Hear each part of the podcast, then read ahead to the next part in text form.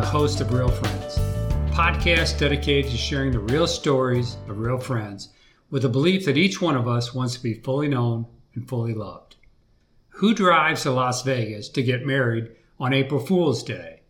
And why would you move from Los Angeles, California to a smaller, lesser known destination like St. Louis, Missouri, especially in the middle of January? These topics, along with family, faith, and future goals, are just some of the topics we cover in this final episode of Rob Jimenez's story. If you enjoyed the first two episodes, I'm sure you'll enjoy this final episode. It's filled with the same honest insights and laughter as part one and part two.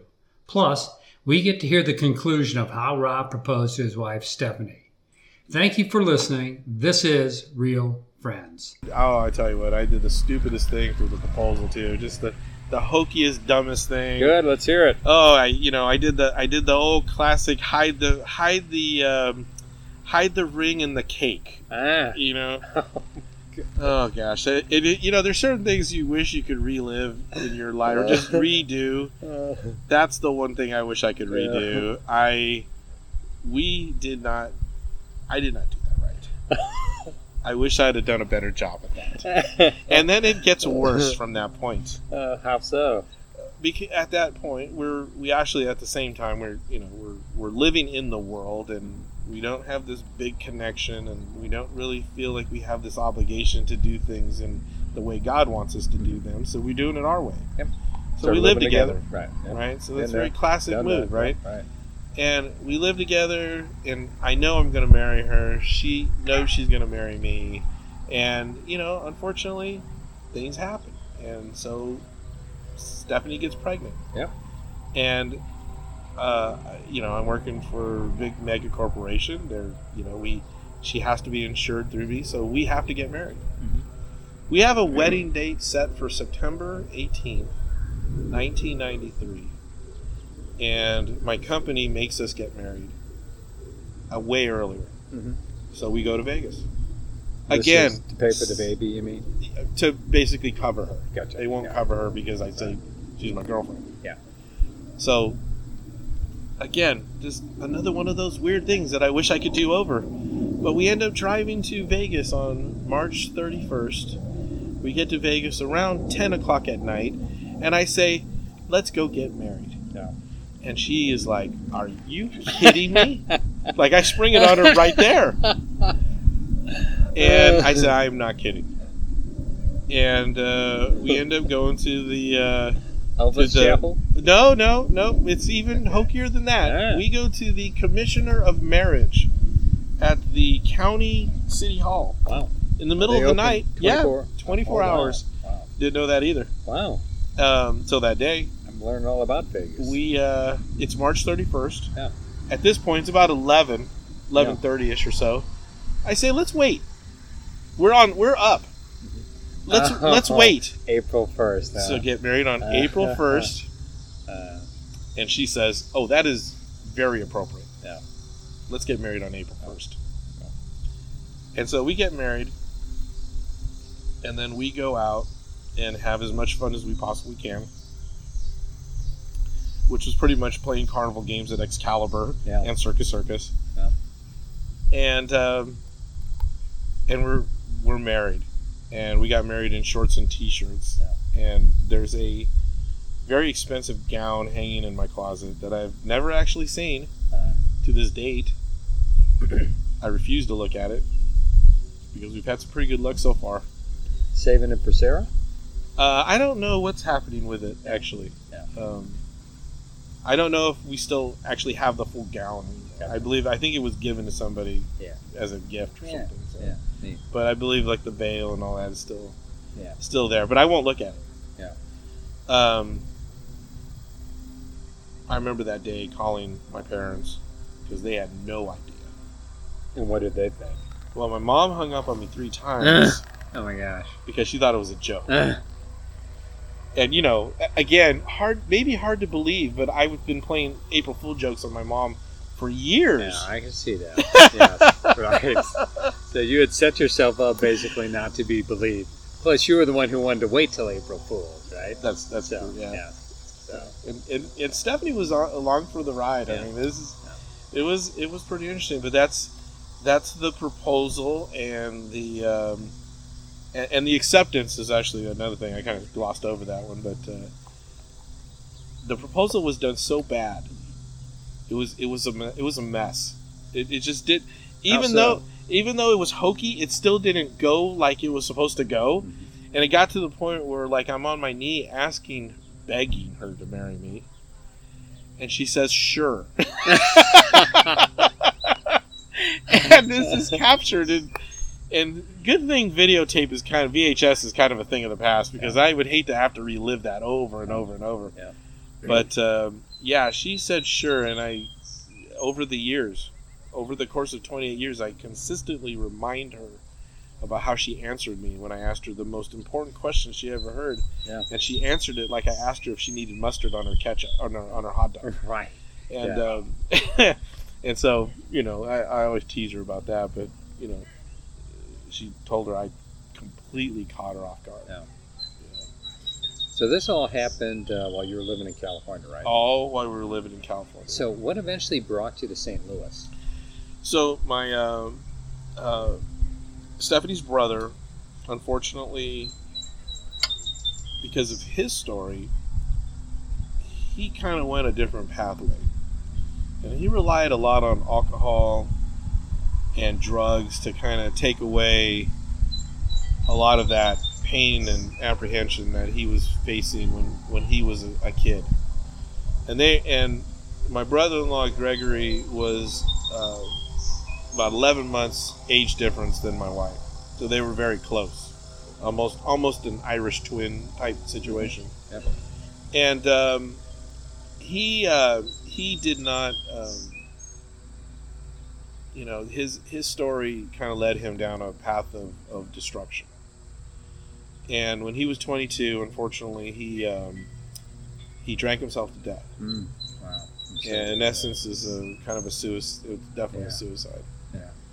And um, at this time, we were living in um, Central California, up in Pismo Beach area. Uh, I had already gone to work for with my father-in-law. They decided that uh, my in-laws decided that they couldn't live there anymore. There was too many bad memories, and they wanted to go. And so they ended up leaving and going uh, to live in Iowa. And for several years, they were living in Iowa, and things were great. And uh, my career was progressing inside of the, the gas industry, and I was doing very well for myself. Um, but my father in law opened up an opportunity for me to talk to somebody in St. Louis. And um, I formed a relationship with uh, one of the sales managers here in St. Louis, and eventually got to the point where they flew me out. Um, it was January here in St. Louis, and it was colder than I have ever been in my entire life. Um, It's probably true, especially with you living out in oh yeah, I I lived on the beach. Yeah. uh, and uh, I that was wow, was that cold? Uh, and I, I remember coming coming here and um, and just falling in love with the city. I mean, the Oh. city was just so amazing. What do you and- love about the city? the Well, like when you're on the highway, people let you merge. it's like that was so strange for me.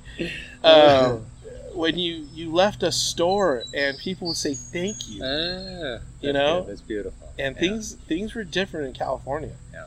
Um, it was kind of a rough uh, rough place to live, and um, you know, and I'm thinking about my younger kids, and I was thinking, you know, we I I got to do something here. I this this might be the right move, and um, and again, not really kind of relying on you know spiritual help here. Uh, you know, I, I, I, I kind of said, you know what, I, I think we have to do it. And so I, I took the job in St. Louis and uh, and started working here and, and uh, worked downtown in the city and Yeah. worked really hard. I mean, probably the hardest I've ever worked in the industry. Because those first two years I worked in St. Louis.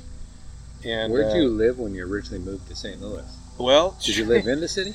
No, actually, we uh, we had uh, lived in uh, Ellisville, Because you guys have always rented, right? You've never yeah, bought? and and because of the nature of the work I do, you know, I, at any given time I could move somewhere else, and Yep. that was been that had been the history prior to moving here. Yeah. Um, I wish I would have actually bought something Yeah. back when we first moved here. Oh, now do I really wish that? uh, but we know that that was never a priority for us. Yeah. You know, we we like moving around. Now, the funny part about when we moved here is uh, we moved into a, a con or a duplex in Ellisville, um, and it wasn't quite the right space for us. Uh-huh. So we ended up moving two doors down Eh, from where we lived, and. Uh, so what, like a triplex or something like that? well, or- no, it was a it was another duplex, but it was a bigger Yes. duplex, Okay. and uh, that's where Dylan was born. Ah, And then ah. at one point we said, you know, we really wanted the in-laws to live with us to help us out with the baby, so we moved to Chesterfield. Yeah. Um, and then when Dylan got old enough and he was starting going to be going to school, we know we wanted to move back to Ellisville so he could go to Ellisville Elementary.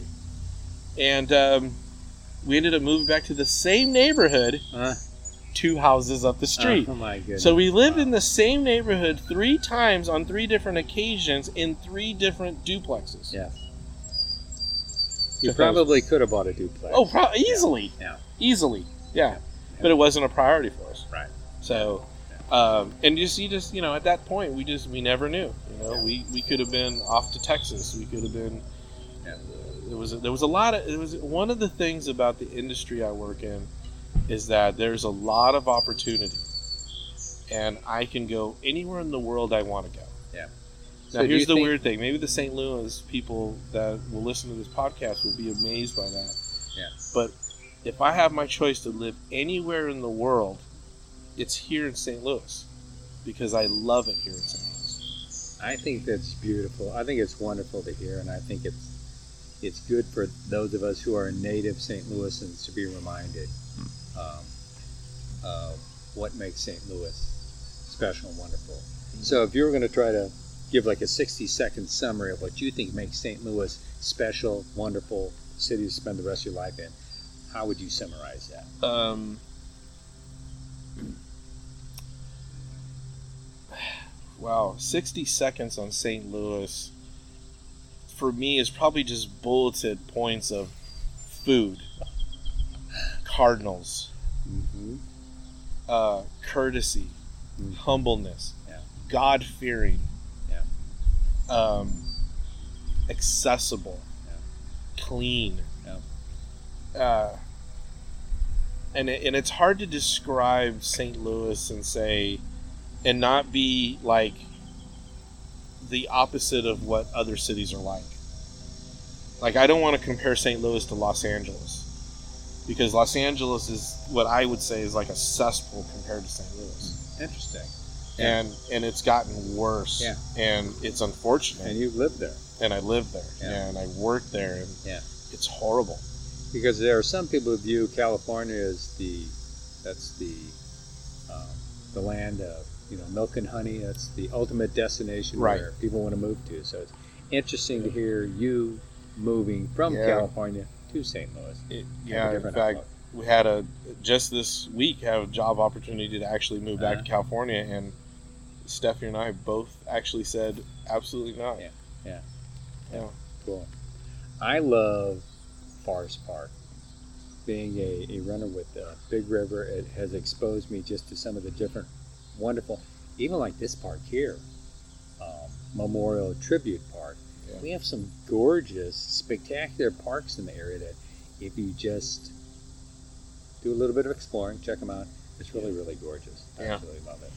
Yeah, that you can throw green on the list too. Yeah, you right. know, and you know, there. I just I think people just have respect for everything around them Yeah. in this city, and I, I think it's a it's a great attribute. Yeah, yeah. Yeah, I love the people of St. Louis. I really do. yeah, the people in the community, and you know, like, and I found my home church here. Know, So- that's a big deal. Let's talk about that. How did you eventually come to the crossing? What was your journey that, that brought you to the crossing? So it was about my mother-in-law, and my mother-in-law I don't, you know, I don't know the whole story about how she tripped over the crossing when it was Windsor Crossing at the YMCA. Yeah. And I believe, and as weird as this may sound, is like I believe she was actually walking the treadmill at the YMCA when they were having a service, and that's what did it, you know.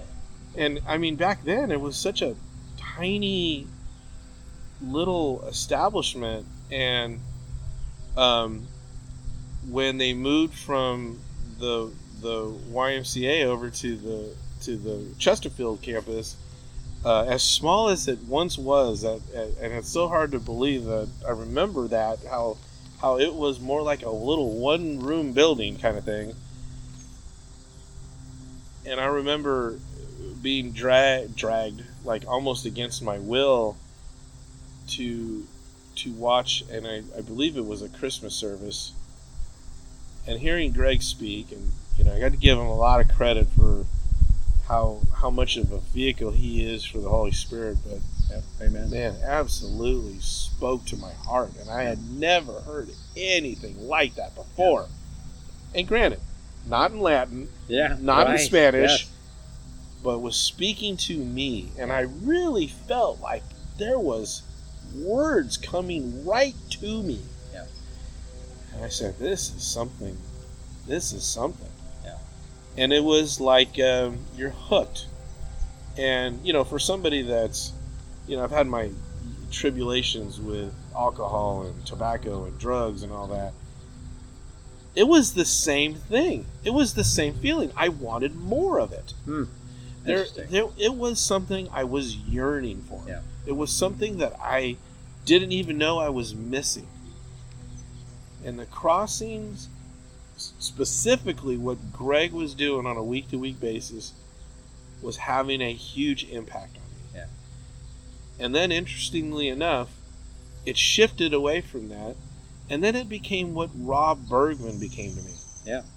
And And then so he became who- my pastor. Explain who Rob Bergman is. So Rob Bergman, I believe at that time was the assistant pastor for youth ministry, uh, working with the with the lead, which which was Randall Littleton. Yep. And I, you know, again the the weird way that the whole interconnected web connects, you know, connects people. I met Rob playing softball with him mm. and I got to be friends with him, and I got to go through that wonderful moment in a father's life when they when you're waiting for your child to be born, and Yeah. so this is right before Claire is born, and and Rachel's carrying heavy, Yeah. and he's wondering if he's going to have to run off the ball field, and sure enough. That day comes and he gets to run off the ball field, and it was just such a glorious thing yeah. and I got to be really good friends with him, and then we got to work in service together, Yeah. and then I got to the point where Rob eventually kind of became the, the head of that of that ministry for for the uh, uh, youth crossing, and Rob had. By, by no account of his, but he had transformed himself in my heart as my pastor, Yeah. and he's my pastor, Yeah. and I'm learning so much from Yeah. him stories that I've heard a thousand times before I know it. Preach are it. different. Yeah. And then even stories that I thought I was I knew. Then I get to hear the the the rational explanation from the sixth grader. And I learned from the sixth Yeah. grader. Yeah. And I'm just like, whoa, what kind of crazy roller coaster am I on? Yeah. So And I- explain that. That's because you chose to be a, a youth leader, and you started out with sixth grade boys. I yeah I uh, yeah going back to how we started this you know where where you and I were the wallflowers right? We a- we were. walked onto this campus and there's I think at that time maybe 40 kids running around Yeah. Oh my God. and yeah. and it looked like the most chaotic thing I've ever seen but I'm so glad that I made a decision to to serve in that manner and it, and I get I'm having really trouble recalling right now how that whole thing actually happened because it was just kind of like really lightning fast. It was it was like this, you know, is anybody interested in doing this? And I think I I'm not sure if I put my hand up or everybody around me stepped backwards. I'm not Right. sure. Yeah. Uh, but I remember just being just immersed in it, and and and it was so scary at the beginning. I know. I remember. It was so scary. Uh, But I was lucky though because I had a lot of people that were going to help us through, like uh, uh, Tom uh, Tom McMahon, one of those guys that really, I mean, almost like in a literal sense, opened up his big broad wing and said, "Just sit here for a while, you'll be okay." Yeah. And and he made me feel so much better about it, and then getting to meet people like Wes Fletcher and Patrick Morningstar. Yeah. Uh, and, and just so many people that I've worked. Mike uh, Loneman, who's yeah. still one of my best Yeah. friends, and Yeah. uh, just getting to meet all these wonderful people and hearing their stories, Uh-huh. and uh, uh, and, and then getting to tell these crazy, wonderful, whimsical stories that seem to be made up, but they're not. They're about us. Yeah. To to these kids, and then they they tell you their crazy stories, and what a wonderful way of actually learning about God. Amen. and and Amen. I, I almost feel guilty about the nine and a half years I spent serving at youth uh, in the youth ministry because I don't know if I put as much into the kids as they put into me. I agree. I, feel so guilty about Yeah. I agree. that. Uh, but I can't go back, unfortunately, because no sixth grader can relate to a 54 year old guy anymore. You never know if you got some street cred. Yeah, I don't know because I I've never played a minute of Minecraft, and uh, Well, I, that's true. you know I I don't know, I don't know. Uh, but uh, but yeah, that was a wonderful, wonderful thing, and and it and it actually evolved into other things where like I worked in kids ministry for for a long time in that as well, and uh, got to be in essence kind of like the lead leader for the Yeah. fifth at five. I mean, it's like one of the things right. that like doesn't exist anymore. But wow, was I proud of that when it was when it was being executed. It was really the beginning of the whole satellite, the whole off-campus thing that we do now. That's it. All started with the fifth at five. We've seen some changes. That's for dang certain. Yeah. Speaking of changes, how has your personal faith life from the start of attending the crossing changed and mature? How's your relationship basically with God, with Jesus? How has that all changed, become more personal, or has it become more personal? Oh, I, I, it's become dramatically personal because it really since the crossing was the was the moment that I think I really got the the the guttural feeling that I could have a relationship with God, and then I started. I just started doing the basic stuff, and it's evolved since then. So, like, I just started talking with him Yeah. and you know it's such a weird thing and i know everybody's got their own perception of how you know god communicates back but and i'm pretty sure for everybody it's different So, how does God communicate with you? How do you hear or sense God in your life? What is your love language with God, and how does God express His love language with you? yeah so you know i i got to the point where you know god is that is that in essence kind of like that friend dad that you know i can contact when when i need him Yeah. but i spend more of my time actually just calling him to tell him that i really appreciate everything he's done for me and Yeah. that i love him Yeah. and and i think i do that more now because like i've i don't have any more of those father figures in my life Yeah. anymore and so it's really important for me to actually continue to maintain that because I still have that Yeah. with God. And uh, you know, my I think my relationship and my like you want to relate this into the love languages is that you know I really have a, a, a like a, a, a complete at ease to, to be verbal with, with God. You know, I I mean I, I would love to throw high fives and you know fist bump with you know with God and and all the I would just love to line the apostles up and just you know right down the line you know Yeah. and, and high five like I'm coming off of a you know a, a, an all star game. But um, I think God can put other people in our lives to where He expresses His physical love for us through other people in very tangible ways. yeah, and I've sensed that in very personal and real ways where all five of the love languages, up and down, God can express them and share them and show them to me when I need them most. Yeah, uh, I mean, I, I definitely can concur on that. I mean, one of the ways that I think the the whole interaction with God is for me is that um, He gives me the insight to be able to look at how my life's going and see Him interact in that as I go. And you know, I I got into this habit just as an example of, of the way my career's been going, and I and I said to him, you know. Uh, I, I need you to help me be successful, and not for the purposes of being successful, but I want to do this, and, and I want to do this, and I want to do this, and I have a long list of things that I want to do. Yeah. And I, and I need I need you to help develop me through my job to be that person that I, I think you want me to be Yeah. later in my life. And and it and and it, and it goes and it and it turned into a habit where I'm I'm getting on a plane six times a week, and I just I got into this strange habit of repeating the same prayer to him. And I and as I got on a plane, every time I got on a plane, I would say, God, please, please take care of me. Please take care of everybody on this plane. And let me just have one more day to love like you love me Yeah. Good prayer. and it became the my mantra. It became Yeah. my everyday, six times a week type of thing. Um,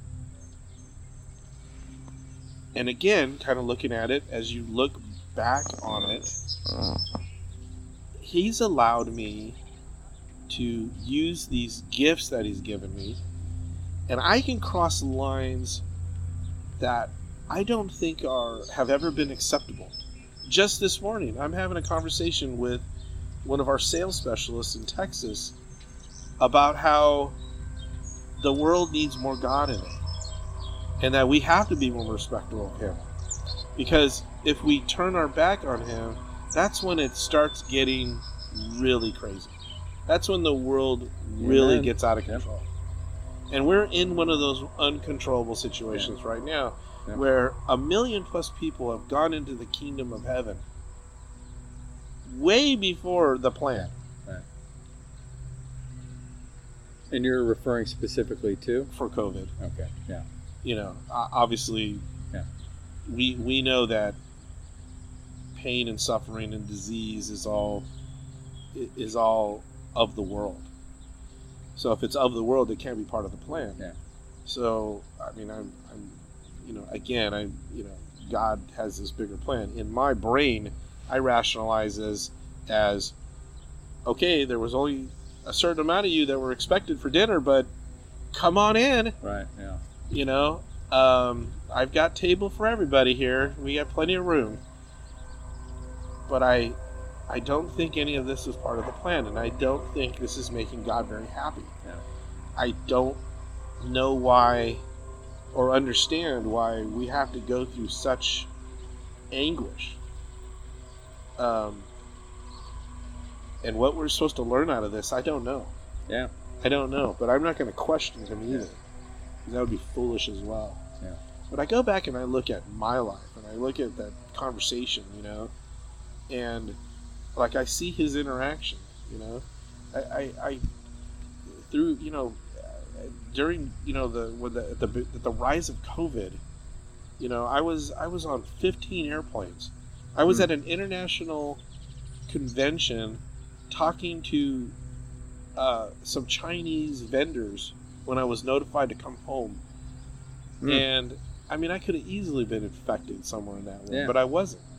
So, what do you think are the pluses and minuses that have come out of this whole COVID experience for you? Um, for me, Yeah.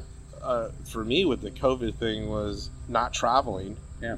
Um, you know, getting to be at home, which I think is a super important thing for for Dylan. Yeah, I- think it was important for Sarah too. Yeah. Because she went through some amazing transitions Yeah. while I while I've been at home. I think it's been important for uh, Stephanie and I's marriage. Yeah. Where you know the big joke is you know I've been home all this time and she's probably sick of me. Actually, it's the opposite. That's good. She she doesn't want like me to, to go back that. on the road, and Yeah. I'm actually not That's good. enthusiastic about getting back on Yep. the road. My brother says the same thing, and I Yeah. love hearing stories like that. I I miss my wife. Yeah, I miss good. my kids, Yeah, and I unfortunately this COVID thing actually it took something that dramatic to actually prove it to me. Then. Well, what Uh. the world meant for bad, Yeah, God's able to transition for good for those of us who really trust, love Him, follow Him, obey Him.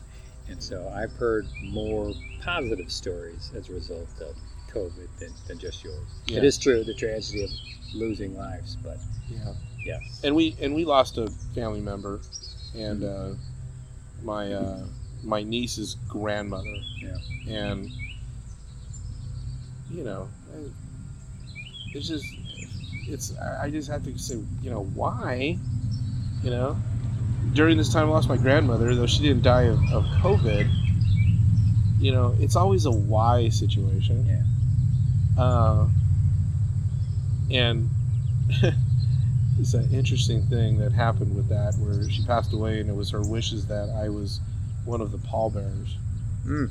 And so when my grandfather passed away, I was one of the pallbearers. I was the only grandson Yeah. as a pallbearer. When my grandmother died, I was also asked to be one of the pallbearers. I was the only grandson that was asked to be a pallbearer. Wow. But we couldn't go to California because of COVID. Gotcha. Yeah. And like everyone in the family was like, "How could you? How could you not do this?" I said, "I." I and it was funny because I and, I and I don't ever remember actually doing this so unconsciously as I did in this particular case. When I said, "I said Jesus said, leave the dead for the dying." Yeah. I'm here. I'm here for the people that need, and my family needs me, and I'm not going to risk myself getting on an airplane. Yeah. Yep. I, I've never ever done that before, Yeah. and it was like natural. Yeah. So, you know, in in 54 years of trials and tribulations and and falling on my face like a toddler trying to do it by myself instead of grabbing for his hands and, and having him give me help uh, maybe i'm starting to learn that man cannot just live on bread alone Yeah. you need god Yeah. Amen, you do. Amen. so 54 years yeah it's not too bad Yeah. know Um, so COVID hits. Your experience attending the crossing changes a little bit. Tell me, well not only take that me through that and Yeah, kind of like not- where you're at. not really covid was at the end part of that with Okay. with the relationship with going to community per Yeah. se because that's what we that's what we all kind of assimilate the crossing to is just our opportunity to become community Mhm. um, but prior to that we had some medical challenges with dylan dylan is uh, uh, extremely allergic uh, to uh, peanuts and tree nuts and uh, root nuts and uh, grapes. Crazy. Why grapes? Yeah. The proteins are very similar. Wow. And, um, you know, that kept us in a position of being really conservative about places that we wanted him to be in. And, and though we don't view, you know, uh, kids crossing as being dangerous, and believe me, I'm intimately know about the security Right. means and everything that goes with it. But there was still this level of uncomfort that we had, and it kind of kept us away from being in community. Yeah. Um, now, actually, just recently, Dylan was uh, bit by a tick, and he contracted um, what's Lyme's? called alpha gal. Oh. I don't know if you're familiar with this. I'm not.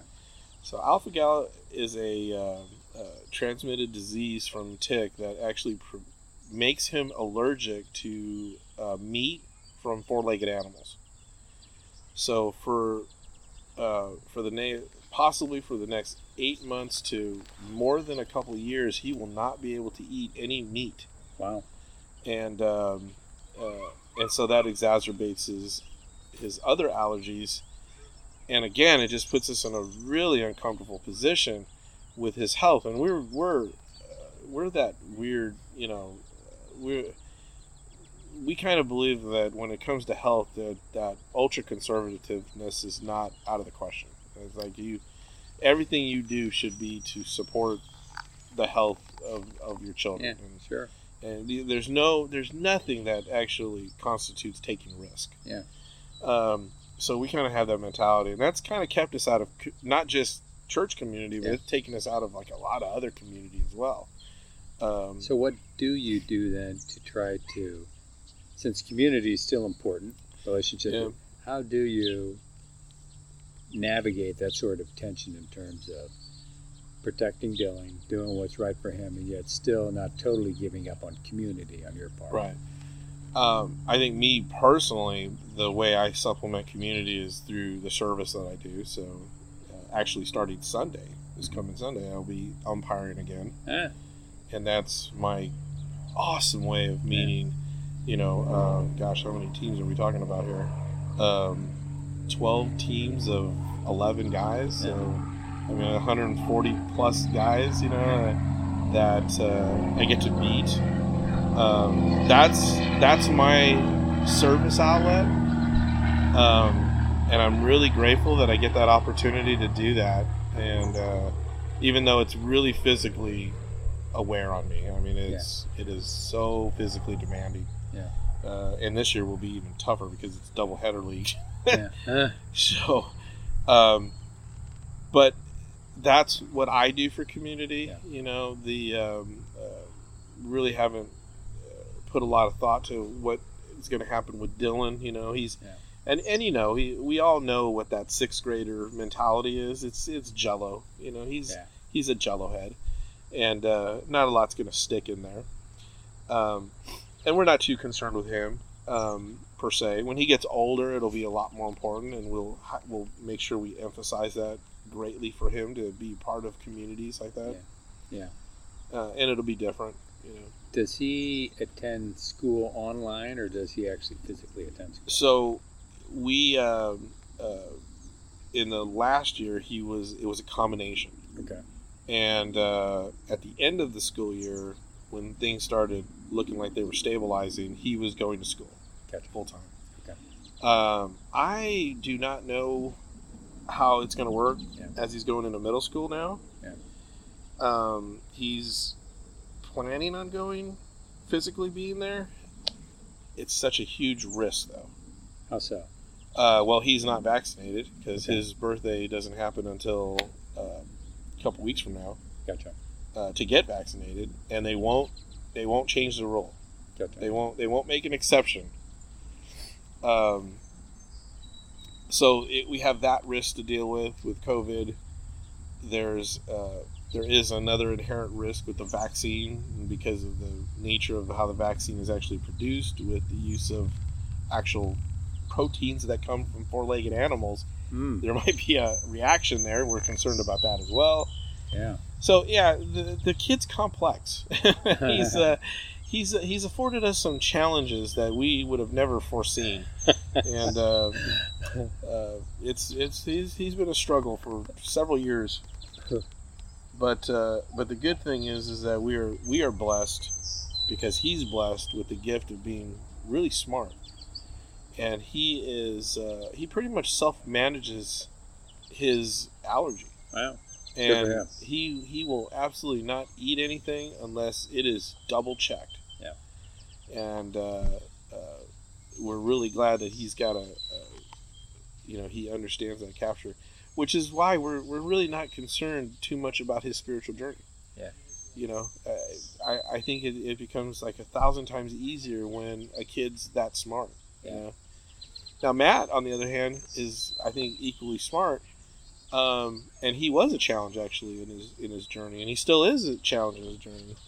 And uh, I would love for him to get you know baptized at some point, and I'm hoping he will. But I know when he comes around to, to realizing how important that is, it's going to have that much more impact on him.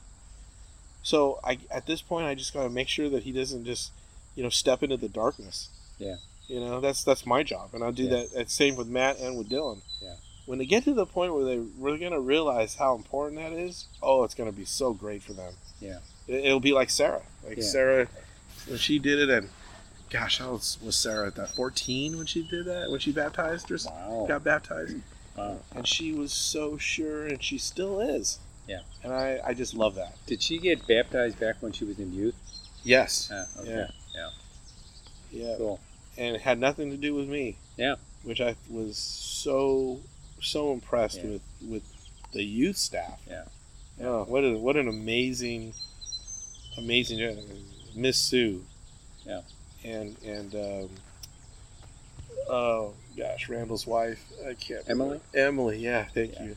Just That's spectacular Some people. amazing youth leaders. Yeah, amazing. Youth pastors and youth leaders. Yeah. Uh, are step there. And you know, I, and I, you know, to this day, they probably don't know how much of an impact their relationship with Sarah had on me. Yep. Amen. Huge relationship. Amen. Yep. Just everything came so evidently clear after Sarah got baptized. Yeah.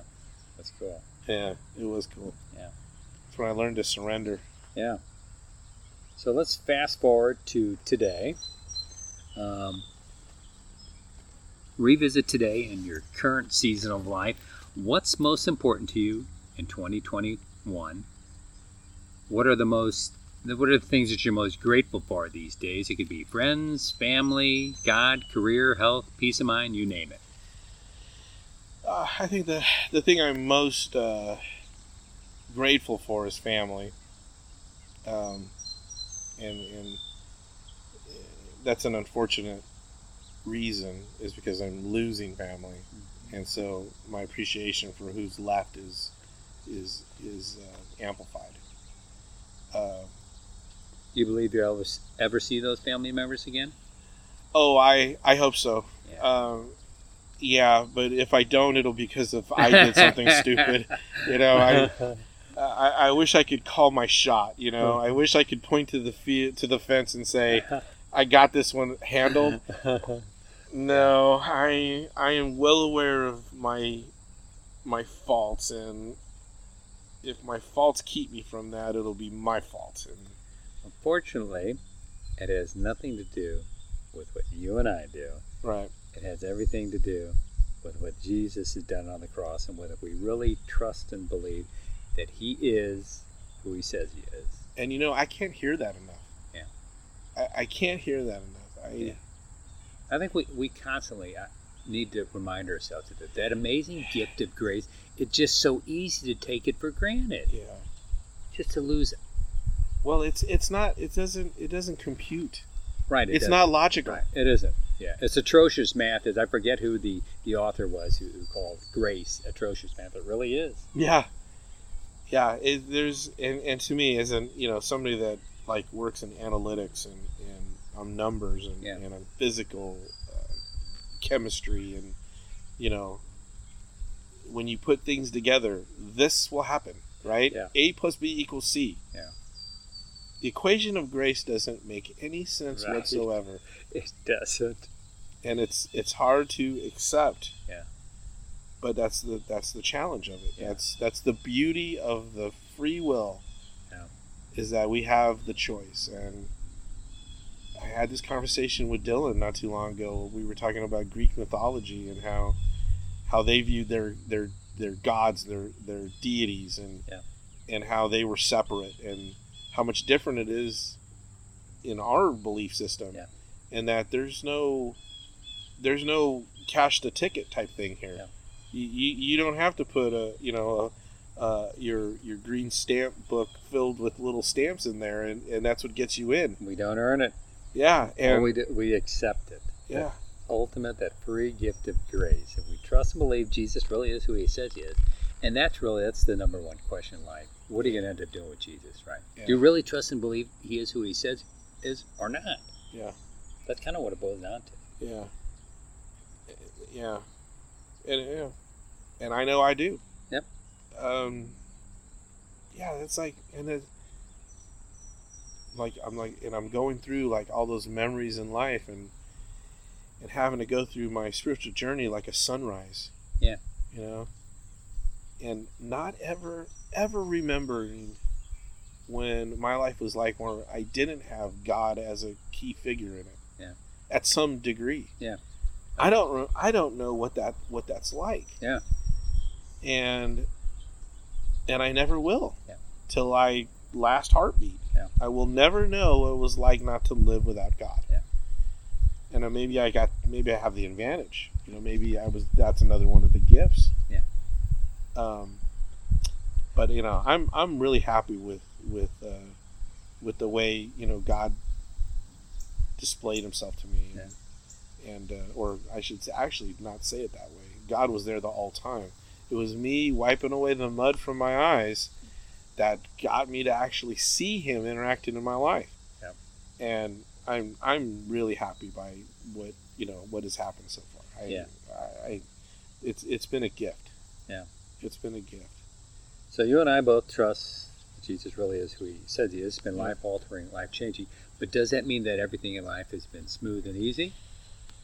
Uh, you know, the nature of life is that it can't be smooth. You know. What are the biggest challenges that you face in life today? Could it be Oh. health, relationship, retirement, spiritual, sensing your purpose in life? What are the biggest challenges, even though you are a Christ follower? Well, you know, being a Christ follower doesn't absolve us from being weak-minded Right? humans. Yeah. So my biggest challenge is not being weak-minded. You know, staying the course. You know, um, as impossible as the goal is, I would like to be an example of His love and grace 100% time. It's it's impossible, Right. or maybe it is possible. I don't know. I don't know if it's like a, a, a, a vow of silence in a Buddhist monastery where like my my hands are cuffed to myself. I is that is that how you get to perfection? I What's don't know. The, the saying, better to remain silent and thought a fool and idiot than Yeah. to open your mouth and remove all Sa- doubt. Samuel Clemens, yeah, very very insightful actually. But no, that that is hands down my biggest challenge is actually staying away from the world and and you know the world will drag you down. There's so Yeah. much um, diversion, Yeah. and staying away from it is is hands down the the worst part about it. Not not acknowledging the gifts and and just not being grateful. Yeah. You know, it's so so hard. Yeah. Not to do that in a um yeah i you know and, and it's and it's a little scary too because like i kind of feel like the closer i get to the goal the worse i feel about the uh, all the, the the little trips and stumbles i make and you know that's that's the worst you know i i i i, I, don't like that that constant guilt that i kind of feel and and again it kind of goes back to again the way i'm wired is I, you know, there's there's an amount of worthiness that I don't feel like I was up to the gifts given, you Yeah. know, to that grace. You know, it's Yeah. uh, I I want to give a pint of blood to the whole thing. You know, I I think it was at least that. You know, Yeah. and Do you forgive yourself for any type of mistakes you've made in the past? yeah, I you know I I'm I can easily forgive myself. That's that's uh, that's one thing, and I think I I've learned that through being easy to forgive others. Yeah. and Good. um, yeah, I I've come. One of the big realizations that I came to was that I'm an idiot. I mean, I I absolutely make mistakes, and I got to get past those mistakes, learn from them, repent from them if it's at that level, and then just keep chugging along Amen. and so the quicker I can get to that, it's one of, one of the things I've learned in my at my age is get past your your frailty. Yeah. And and my mind is my frail part. You know, I used to think my body was. Yeah. No, it's my mind. It's Yeah. my mind is the worst part of me. So, what's on your bucket list in terms of things that you have to accomplish, see, or explore sometime within your lifetime? It can either be trips, it can be relational, like maybe there's somebody that you, you want to forgive. It can be conquest, charity, something you want to prove to yourself, maybe starting a business or ministry. It could be hmm. something as simple as dropping five pounds or starting your own podcast. well, you know, Stephanie and I have a really big goal ahead of us. And we, our retirement plan is to actually retire in an active service. Hmm. How and, so? and that's our that's our retirement plan is to to be open to wherever the world needs us and we kind of both feel that our lives have culminated in us learning a lot about different things that would be beneficial in a community that might be struggling in in some way, be be it economically or spiritually or whatever, and and so that's my real big thing that I I hope to accomplish, and I hope it's part of my plan. Yeah. But you know, we don't. We're not looking at like retiring to Florida. We're Gotcha. we're looking at cashing out, going completely liquid. Yeah. And then going to where the need is. And if it's in East St. Louis, so be it. If it's in Africa, so be it. Where it doesn't matter at this point where it is, but we we kind of feel that our paths are to serve God till the ends of our life. Yeah. And that's what we want to do. Yeah. So, you know, is that we don't know exactly what that's defined either. Yeah. So, Yeah. you know, if that's um, you know, helping a community uh, uh, build uh, if that's uh, starting a church, if that's you know, I don't I don't know what it what Yeah. it looks like, but Do you think that's five years, ten years, fifteen years down the road? oh well, I think plan wise, it's probably somewhere in the fifteen year to twenty year way. You'd wait till Dylan's either in or out of college. I take. it? Oh yeah, they're well established. Yeah, Okay. they're Yeah. they're all the kids are well established and and uh, have their own lives and and we're you know I think there's a kind of a little ingrained hope that they follow in our steps that that becomes their retirement plan Yeah. too, is that they pick up where we would leave off. Yeah. Do you think Matt will still be living with you at that time? there's, a, there's a good possibility of that. No, he I- may be part of the ministry too. He just doesn't realize it yet. yeah. Um, you know, who knows? I again, you know, everything's happening for a reason. So right? maybe there's a reason he is staying home. Yeah. Who knows? Yeah. But that's I think that's the great big uh, uh, thing that that we want to accomplish. There are other things that we're kind of hoping other people wish to accomplish that would benefit us too, like grandchildren. Yeah. You know, that'd be great Oh yeah. but you know it's not a it's not a requirement for our happiness either Yeah. so you know we um, you know that's one thing stephanie and i are are loaded with love Yeah. and uh once our kids are gone you know we're gonna we're, we're gonna have to outlet somewhere Yeah. because if we do it to if we give that much love to each other we're gonna get you sick could have another other kid. no impossible Never But- say anything's impossible. Well, I mean, that's come into thought too about you know taking over an orphanage or or Yeah, that. I mean, Yeah. th- we have no clue what this is, but we've been on this plan for 20 years now. We've known this from the very beginning, Yeah. very early in our marriage, that there is something more for us to do as a team. Yeah. and that's why we're together. That's cool. So, how important is it to look forward to doing that as a team with Oh. Stephanie? Well, it, it won't work if we're not a team. Yeah. You know, we're we are both uniquely different Yeah. in how and what we do. Yeah. You know, Steph is clearly the nurturer. Yeah. She's the she'll be a nurse very soon. Yeah. She's a teacher, she's a tutor, she's she's she's everything that I'm not. Yeah. You know? I'm rub dirt in it. She's wrap it in liniment and care for it and Yeah. kiss it and wave it goodbye. Yeah. But that seems to work for you too. It does. Yeah. It works great for us because, like, on the other, you know, and and my things is I'm the builder, I'm the thinker, I'm Yeah. the engineer. Yeah. You know, I'm the problem solver. Uh, I'm the crisis uh, management team.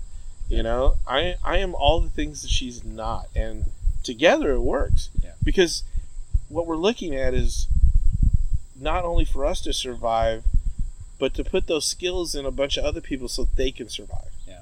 You know, and we've there's been so many discussions that we've had over the years about what this looks like. Yeah. You know, is it is it teaching guys how to weld so they can take care of their families? Yeah. Is it starting a church or a school Yeah. or a hospital, right? Because the, the weird connection is we together have the skills to build a hospital. Yeah. which is I think weird Yeah. that we have that skill set. Yep. Yeah. But we have that skill set. That's awesome. And so why did God put these skill sets into us? Great question. There's got to be a reason. So Yep. from that from now or right now, that's the plan. Yeah. And our you know, we I mean, this is how serious we are. I'm not investing in 401ks. Yeah. You know, it, it, I don't need to. We Yeah. don't we don't have stock. We didn't buy a house. Yep. This is all part of that reason. Yeah. It's it's so that when we get to that point, we're going to be able to do something that's actually significant. Yeah. Well, you definitely seem to have a different idea of what retirement's going to look like for you, Yeah. as opposed to maybe the traditional person who's planning for retirement. Yeah, I'm I'm scared of actually uh, what retirement means and like traditionally, Yeah. like where you stop and you're not doing anything. I, I don't. That's not in my wiring. Yeah. I, I I have to constantly be doing something. Amen. Me too. Yeah. Um, is there anybody in life that you still need to forgive? Maybe somebody that you're carrying a grudge against, or still cling to a grudge, or an old wound, maybe with an old friend that is not yet healed.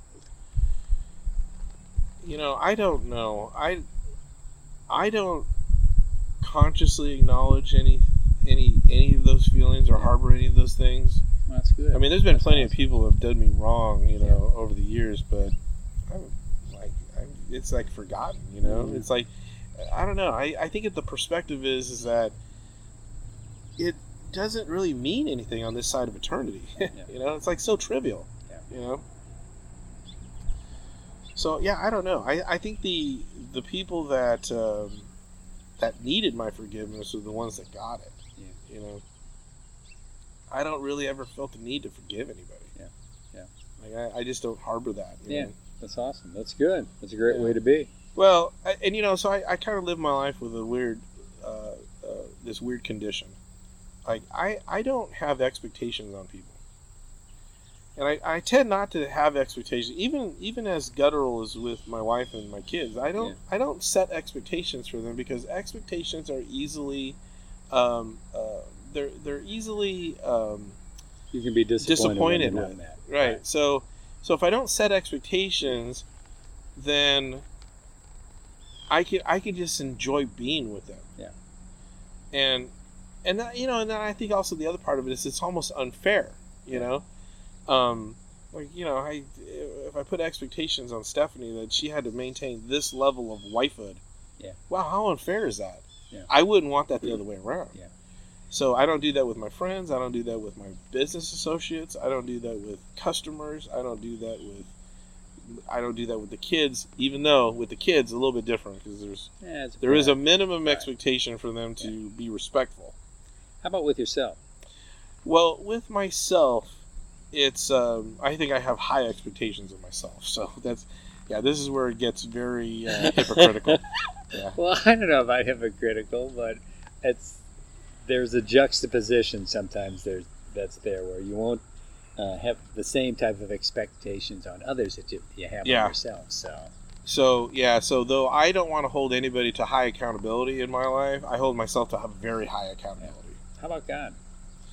Well, I you know I again I think I am very aware of the fact that uh, uh, that I view God as this just wild being and absolutely there's no control. You know he doesn't need to be in control of himself and and I know C.S. Lewis just brilliantly por- portrayed that as being the king of the jungle, the Yeah. lion, right, Yeah. Aslan. Yeah.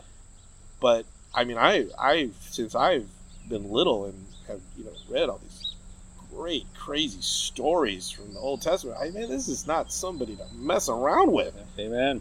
you know. And so I don't want to put any expectations on God. I Yeah. I just want to be a faithful, good son. Yeah. That's all I want to do. Yeah. And you know what? If at the end of this whole thing, I I get that acknowledgement, then oh, praise that, I, that I did it. You know. Well done, good and faithful servant. I mean, he, you know, I don't know how many people have actually passed out at that moment, but I'm fairly sure I'll be one of those, you know. Yeah. with my long list of questions, which I probably won't care too much about. Yeah.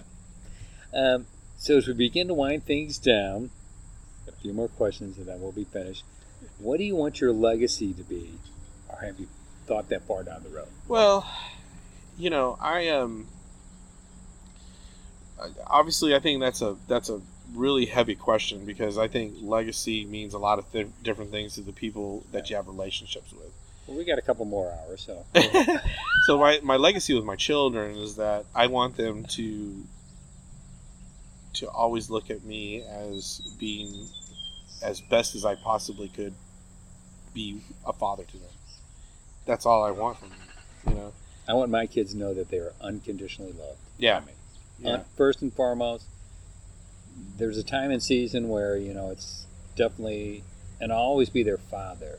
But I just first and foremost, I want them to know that they're unconditional love because I think during the parenting stage there are times when they may not have sensed that from me, Oh, and yeah. that's Yeah. that's what I want them to feel that they can come to me with anything, and Yeah. that I always love them and accept them, even if I don't agree with their choices are all the time. I always love them and accept them. Yeah, oh yeah. yeah. Yeah, because without a that's the way. God is with us. Yeah. right? Oh yeah. That's that's exactly it. Yeah. Yeah, I would have kicked myself out of you know God's house a long time ago because God. I mean, it, That's a good thing you and I- I aren't God, right? I am. Yeah. I mean, I mean, he he he he inspires this beautiful story about the prodigal son, yeah. and I'm reading the story going, that kid didn't do anything that bad compared to what I've done, Good point. You can see yourself in the story. and he still opens his he still opens his arms to me, and Yeah. it's Yeah. it's remarkable. Right. And you know, I want to be that same kind of father. Amen. Amen. So that's the legacy I want with my kids. Yep. Um, I want the legacy with, with my wife because I'm fairly sure I'm, I'm, I will be passing the earth Yeah. before her. Yeah. I want my legacy with my wife basically to be that there would be no other that could serve her as a husband better than my kid That'd than be I did. And What a great testimony if that's what is the way she remembers. you. yeah, I, I would hope so. Or even says that about you now. Yeah. There's nobody who could love me as well as my who knows? I, it's um, you know I think it's a constant thing. I think it's the it's the it's the whole package, start to finish. You, Yeah. It's something you can't grade in the middle of it. That's that's the way I look at it. Yeah. know? Um, and then as far as like society, I mean, you know, I, I don't, you know, I don't need recognition. I I mean, I have a couple things on my you call bucket list, but it's kind of the things on like my goal listings. You know, like Yeah. like um, you know writing a patent. You know, so I can acknowledge for inventing something that's going to be beneficial for society. Yeah. Uh, trademark. Yeah. I've done I've done those things. I've, uh, internationally recognized trademark. Yeah. I'm, I'm listed as as the uh, the writer of that. Yeah. Um, And the process is like you're saying back at Procter and Gamble that are still used. yeah. Exa- well, yeah. And so there's a there's somewhat of a legacy in Yeah. there, and you know I I want that legacy to be in society that I made things around me better. Yeah. Amen. and you know uh, at work at play at uh, uh, in, in society you know be it infrastructure or whatever you know i contributed to Yeah. making it better Yep. and i and I, I, I, wish more had that same desire So, what sort of advice or encouragement would you have for others, either in a similar season of life to yourself, or who have experienced some of the same challenges that you've experienced in life? Oh well, I think my my biggest consistently given advice is never let the circumstances around you dictate your character. And I've given that advice to practically everybody Yeah. I've ever been intimately related to Yeah. because that's one of the things that I've really learned is that uh, if you start playing the games of the world, the world will chew you up. Yeah. Yep. Amen. Yep. Um, if you start playing with interpretation of God's law, Yeah. God will chew you up. Yeah. And it'll teach you a lesson that you will not you will not forget. Yeah. And I and I think those are really key things to focus on and and so, you know, I, I, I think that's the, the big warning for me. Yeah. That's you know So, lastly, what would you like to say to either the person or the people that you love the most in life? Oh. Well, I think the one thing I'd want to tell all those people is that I hope they understand that my love for them is absolute sincere. That's that's the one thing. Yeah. I have no agenda with them. Yeah. I have no expectation of them. Yeah. What I give them is all of me. Yeah. That's And- awesome. And that's and I hope they know that. Yeah. Well, I appreciate you taking time out of your busy schedule to go ahead and share your story with me. It's been totally awesome. Uh, hospitals went, went without oxygen. I'm sure they'll be fine. I appreciate you. Love you as a friend. Um, to all of our loyal listeners in Podville, I appreciate each and every one of you for listening. To a very special friend of mine, I love you dearly. Till we meet again, thank you for listening. This has been another episode of Real